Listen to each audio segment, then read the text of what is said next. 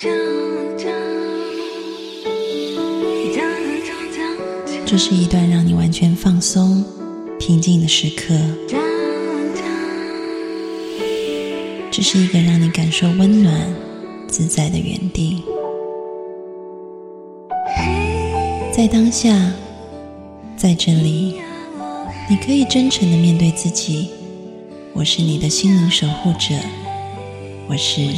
安安老师。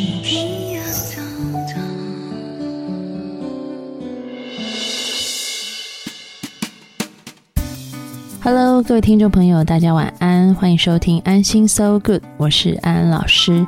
又到了每个周末夜晚和大家在空中相会的时间了。今天我们要欢迎我的亲妹妹小米。Hello， 各位听众朋友，大家好，我是小米。我忘了加你的尊称，仙女。不会，没关系。仙女问你一个问题，你问，就是有一些听众朋友，他们临近30岁，然后他们就开始检讨自己的人生，然后检讨完都觉得还不够啊，不满意，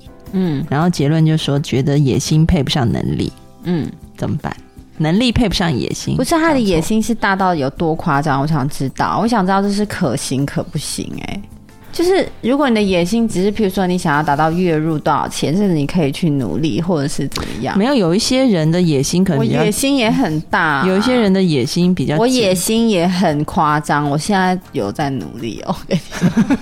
但是保密还没成功。我有一些朋友野心就说，比如说他想要住，就如果说用金钱论的话，比如说他想要住中国最贵的豪宅，就这种很大的，我觉得是有点夸张啦。然后有一些人的朋友呢，他的野心是怎样？不止他，有一些听众朋友的野心比较简单，有一些就比较有一点大。就那我想问他，你的野心那么大，你有去努力往那方面前进吗？他有努力啊，但是看起来在目前的中国里面，譬如说他出生的乡镇也好，或者是一些客观的条件，他可能就没有像别人有那么多原本的优势。我觉得每个人状况不同欸，因为如果我朋友有这方面的困扰，会先问他的野心是什么，会帮他评估这是他有可能做到，还有就是不可能做得到，就想要问到底有没有可能，有可能我就会帮他想办法要怎么做到啊。他如果真的没可能，我就会跟他说你神经病这样子。所以我想知道听众朋友的野心到底是做得到做不到，你们可以自己判断吗？像我自己也可以评估我的野心到底是可以做得到做不到啊。对我来说是另外一个问题，就是有时候梦想跟野心难以拿捏。听不懂。就比如说好了，今天可能我产生一些欲望，我想要得到什么，但是当晚上我自己睡前，安老师有习惯做正念练习，然后在那个练习里面，你就比较清楚有哪些东西其实是你的小我，就是你很执着的那个贪欲想要的东西，然后你就会发现说，哦，其实没有必要被这个贪控制，被它抓着走，而你应该成为你自己欲望的主人，而不是让欲望来控制你。所以这时候你那个欲望就会好像就消失，它就不会困扰你，然后你那个野心就没了。但是有时候欲望跟野心是驱使自己前进的动力耶，你也可以这么说，至少在西方的想法里是这么觉得，所以西方的世界就不断的往科学，然后往所谓追求人类更好的生活里面去做。但是现在西方人也碰到很多的困境，比如说他们的心灵碰到很大的障碍，所以他们开始求助于东方的哲学。那就是要后期再体验到这一点，我跟你说会比较好。那我感觉就是我可能20岁就体验到这样子，我每天练习我完全没有欲望，然后我也是很好，心灵非常成长。就是你想要变亿万富翁再开始体验。对。就是我已经40岁了，我已经成为亿万富翁，我再体会这一点，我就过一辈子。我觉得没有什么好不好欸，但对我来说，因为我的个性，我觉得体验各种不同生活很重要，所以这样子我体验过很平静，也有一遍很有钱过，就是觉得很多海锅子，因为人只能活一次，这样活得很精彩比较好玩啊，对不对？我觉得就像我妹妹说的啦，每个人有不同的想法。那个我们说人有很多阶段，比如说第一个阶段是你看山是山，就你可能觉得诶，那时候你还没有接触到所谓很多的欲望，你不知道原来这世界上有房子这么漂亮，有包包这么好看，有食物这么美，有酒这么高级。对啊，诶，对啊，那你就一点点钱就可以活得很开心。对，然后后来慢慢的就你的，或者是说你也不见得一定要追求很成功的事业成就等等，后来你发现哎，好像不一样，你开始要那些东西，所以你看山不是山，你开始会去有所追求，但是当你有时候人到追到了以后，你又会发现这东西原来是很空虚很虚幻的，你又会回归到很简单的生活。就比如说贾伯斯，他家里听说就是家徒四壁，就一个蒲团，他每天就在那边打坐。但追求这边一定是有好的啊，我觉得啦，譬如说我都很虚幻，那我全部都捐出去，我也是对社会有贡献啊。对啊，类似 Bill Gates 这样。我觉得那是一个过程欸，就是通常都要经历过这种一开始很无欲，然后后来你开始养大自己的欲望，后来你才发现原来欲望 很空虚，然后又放掉欲望，好像大部分人要经历这样的过程才会比较完整的去体验人生是什么东西。对啊，但是当然也有你说佛教里面或者是基督教里面的那些比如说耶稣啊，或者说佛教里面的那些出名的禅师六祖慧能，他们就是可以直接跳过那个阶段，就直接达到一个开悟的阶段。当然因为人家很神，那我们也可以透过不断的练习去，但我觉得这个因为他跳过这阶段，他就没有感受到努力是怎么样子啊，或压力是怎么样子，然后被那个过程是怎么样子啊，这个是很人对，很人在上，很人，我就想要说这是人的，身为人的那个部分。那你现在是人，你干嘛不多感受一下人？反正这种我就说，如果你想要当佛或当就比较发扬神性的那一块，你可以直接跳过。哦，对，但是我也看到，就很多的所谓修行人，或者是有信仰的、信得很虔诚的人，他们也落入一个误区，就是他们没有按照人的规范这样走，就一下就很想要变耶稣，很想要变佛陀，或者是很想要学习他们的样子。嗯，所以其实他很压抑自己的欲望，但是这些真的完整展露神性的人，他们并不是压抑自己的欲望，而是他们看破这个东西。对啊，但是我看到很多修行人是刻意的去压抑，或者是因为他们在现实生活里面受到阻碍，然后他们就转去寻求宗教慰藉。其实他心里哈那个东西非常想要，想要的要命，但他会说啊，反正这也是空啊，但我可能还是人吧，所以我想要就是体验过一下拥有那些，然后之后再全部捐出去。不是啊，因为几岁就有几岁的那个阶段啊，就可能是20、30、40就追求，然后后来老，要不然你活那么久要干嘛？也不用那么极端吧。不是啊，我的意思说这样每个阶段就是这样，不是很无趣吗？那有些人他都已经顿悟开了，所以他20岁就已经顿悟开了，所以他20岁到60岁还要继续顿悟，所以他一直在顿悟，这样不很无聊？没有啊，就有一些比如说很伟大的那些禅师，他可能很年轻，他可能10几岁他就已经顿悟了，然后他就可能他就每天过很简单很简单的生活，他就是好好活着，他就已经顿悟了。那干嘛要活着？他就是去感受当下，那他已经这么懂得感受，为什么？或者是他就变成一个传道的人。比如说我已经很感受，那我1天就够啦，为什么他感受100年这样子？哦，也可以啊，就可以死啊！我讲的没道理。其实他说就是朝闻道夕死可以啊，但是你不用刻意的去残害你的生命啊，因为他也尊重他的生命，所以他就还是活着。觉得我身为人就是要很人，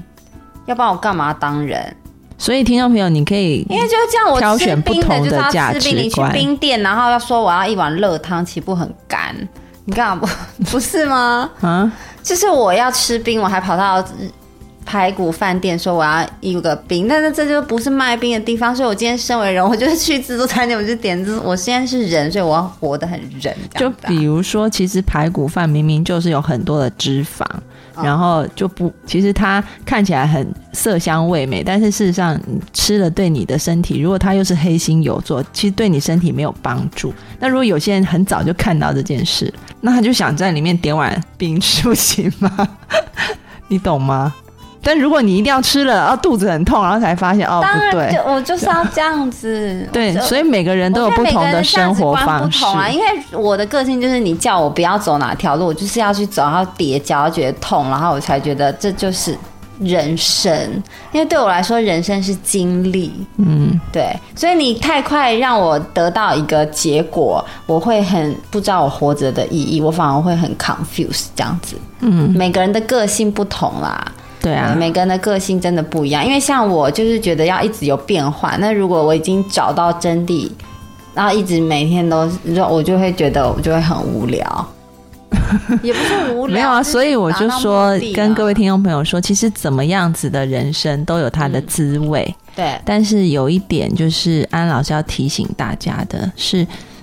我们还是要学习做欲望的主人。嗯，你可以把欲望升华成一种目标去奋斗，没有关系，但是你不要太执着。有些人执着到如果你都对自己的身心健康造成很大的影响，那这个就是本末倒置了。有些人可能太想要追求一个东西，整个身体然后心理都坏掉了，嗯，那你就本末倒置，你生命真正的意义其实就是活着，好好活着这件事就没有被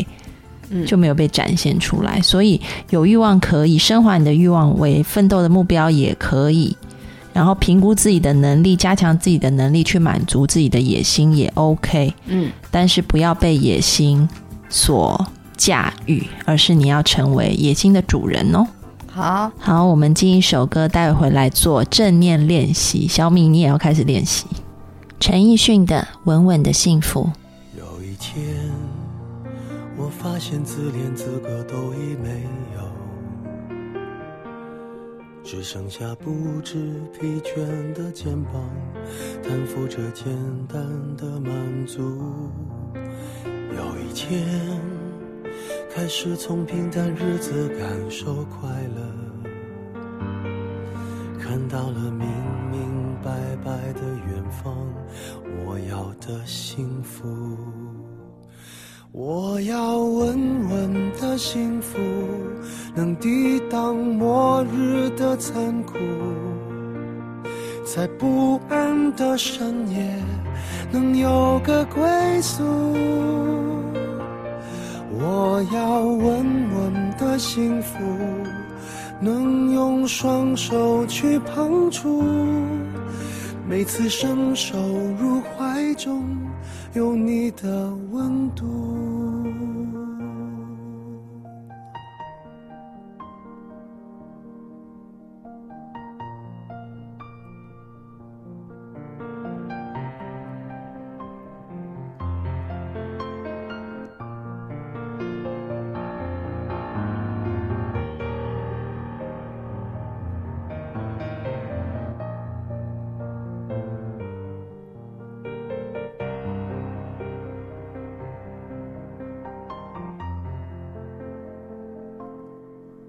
有一天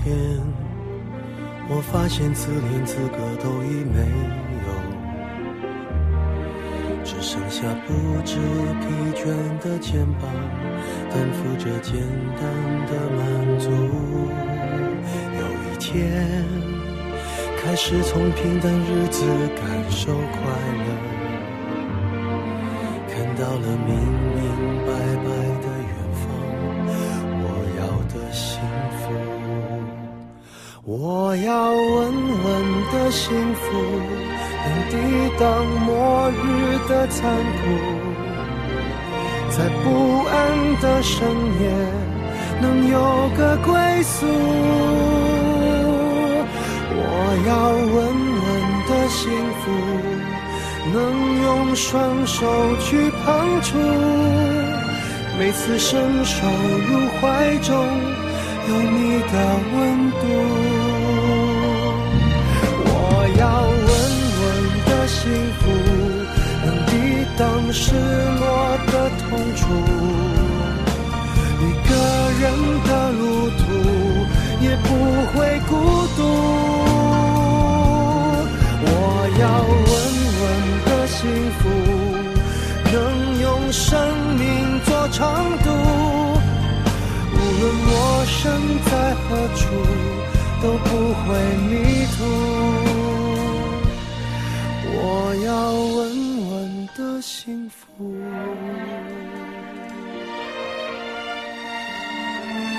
这是我想要的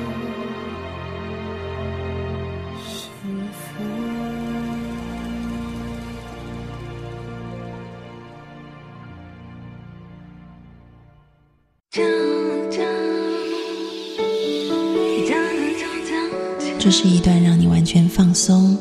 平静的时刻，这是一个让你感受温暖、自在的原地。在当下，在这里，你可以真诚地面对自己。我是你的心灵守护者，我是安安老师。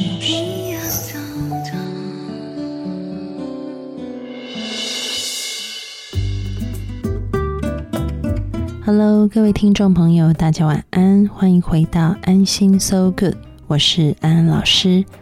我们接下来要进行第4课的正念练习。如果你是本周才加入的新朋友，在过去3周的节目里面，我们分别做了1到3课的练习，你可以循序渐进的一步一步跟着做，效果会更为理想。我们每天都要接触各式各样不同的事物与刺激，这些事物与刺激输入我们的认知系统，而我们的大脑评估之后，会做出情绪以及行为的反应。由于许多社会的规范、环境的压力，我们很多时候不能真实地表达我们的感觉，感觉压抑在心里，慢慢地造成很多的负面影响，身心疾病。这一个正念练习就是要帮助我们回到真实的自己，去察觉当下的情绪。当我们愿意如实关照情绪的面貌，不再压抑它，愿意如实地倾听它，看见它的时候，它就不再作怪，我们也就更有机会能够与它和平共处。请你找一个舒适的位置坐下，轻轻地闭上眼睛，把专注力放在你的呼吸上，轻松自然地呼吸。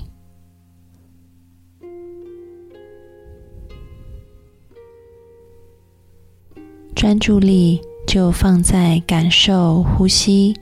在身体当中出入的感觉。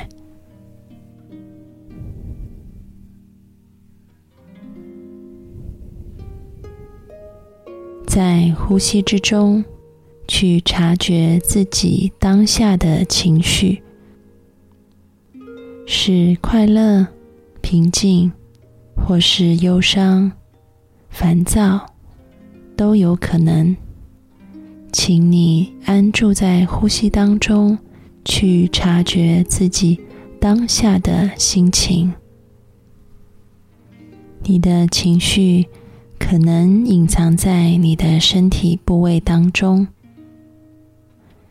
请你用心地去察觉它在你身体的哪个部位，是在你的心口，在你的肩膀上，还是在你的脸上，或者是藏在你的小腿、膝盖、眼皮，都有可能。它也可能同时出现在好多不同的身体部位。请你安住在呼吸当中，用心地去觉察它在哪里。去看看它的大小、颜色、质地、形状，是大的还是小的？是冷的还是热的？是轻的还是重的？它有什么颜色吗？它又是什么形状的呢？用心去感受它。当你察觉了情绪的位置、大小、颜色、形状和质地之后，我们要来更进一步的了解它，察觉它。情绪也有它自己的需要，很多时候情绪的需要其实很简单，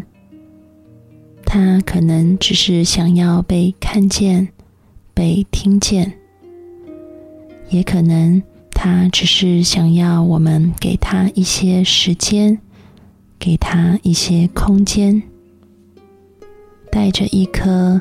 探索、好奇、接纳、温柔的心，去聆听情绪的需要。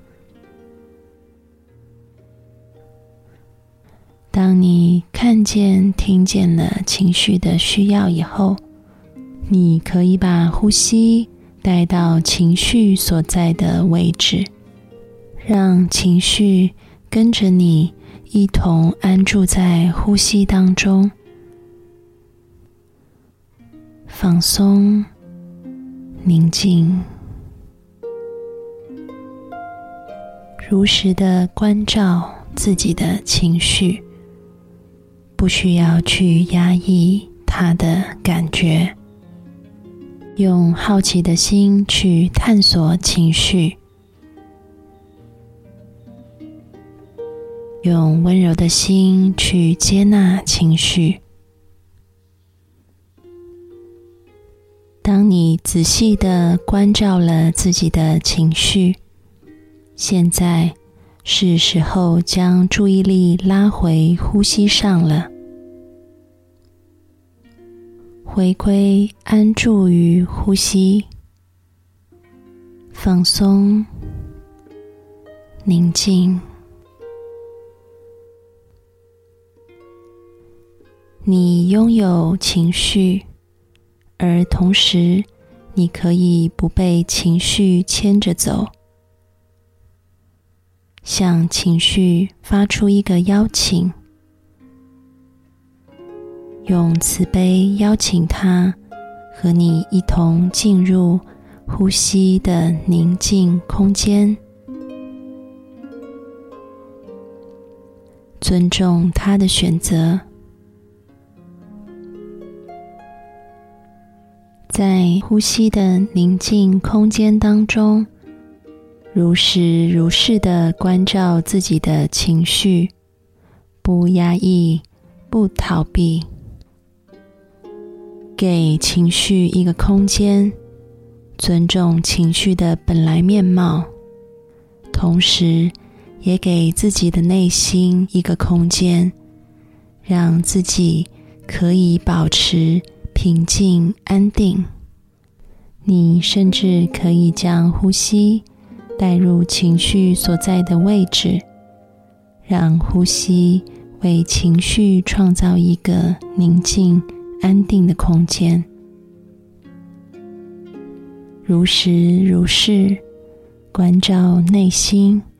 学习与情绪和平共处。我们进一首歌，下周再见咯。 VK 课的守护天使，拜拜。